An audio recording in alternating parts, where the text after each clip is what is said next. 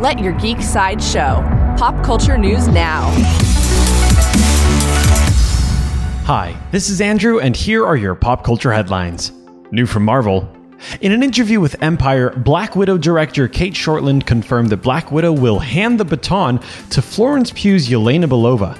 She said that this movie would propel another female storyline, so fans assume that Yelena will become the MCU's next Black Widow. Black Widow will premiere on November 6th, 2020. Coming soon from DC, DC has released the first trailer for Audible's adaptation of Neil Gaiman's The Sandman. James McAvoy narrates as the character Morpheus, saying, I am a passenger. I am moving through your dreams, all your dreams, and you never knew. They released the trailer with a caption that says, Just close your eyes and listen. The Sandman will premiere on Audible on July 15th. Also from DC, DC has decided to renew Stargirl for a second season. However, it won't be on DC Universe any longer. It will premiere exclusively on the CW. The CW has not announced whether or not Stargirl will join the Arrowverse.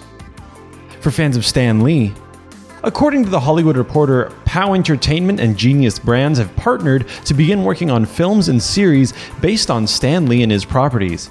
This does not include anything owned by Marvel or Disney, but they're going to focus primarily on his many other creations. There is no further news about Stan Lee's characters or stories at this time. This has been your Pop Culture Headlines, presented by Sideshow, where pop culture is our culture.